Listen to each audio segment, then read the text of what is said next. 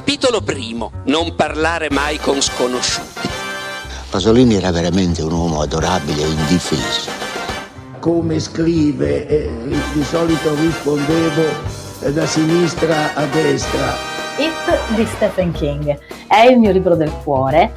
Volevo dirle, ma d'inverno, quelle anatre, dove diavolo finiscono?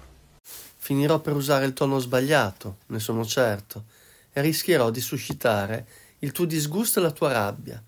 Ma devo parlare anche di Asim, il mio primo amico e protettore che non solo ci ha fatto conoscere, ma mi ha spinto a cercarti, prima che i nostri destini si legassero inestricabilmente con tanta violenza.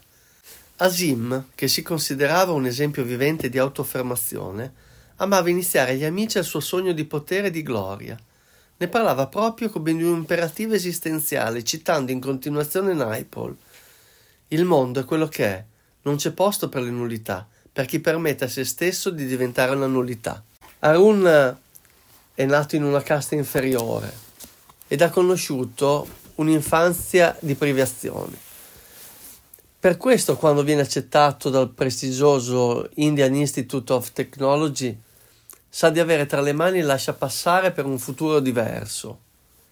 Ma le cose non vanno come aveva sognato, si sente un intruso in quel mondo e mentre gli altri due compagni con cui ha fatto amicizia nel, nell'istituto diventano dei geni della finanza, lui decide di ritirarsi in un piccolo villaggio sull'Himalaya e dedicarsi alla scrittura.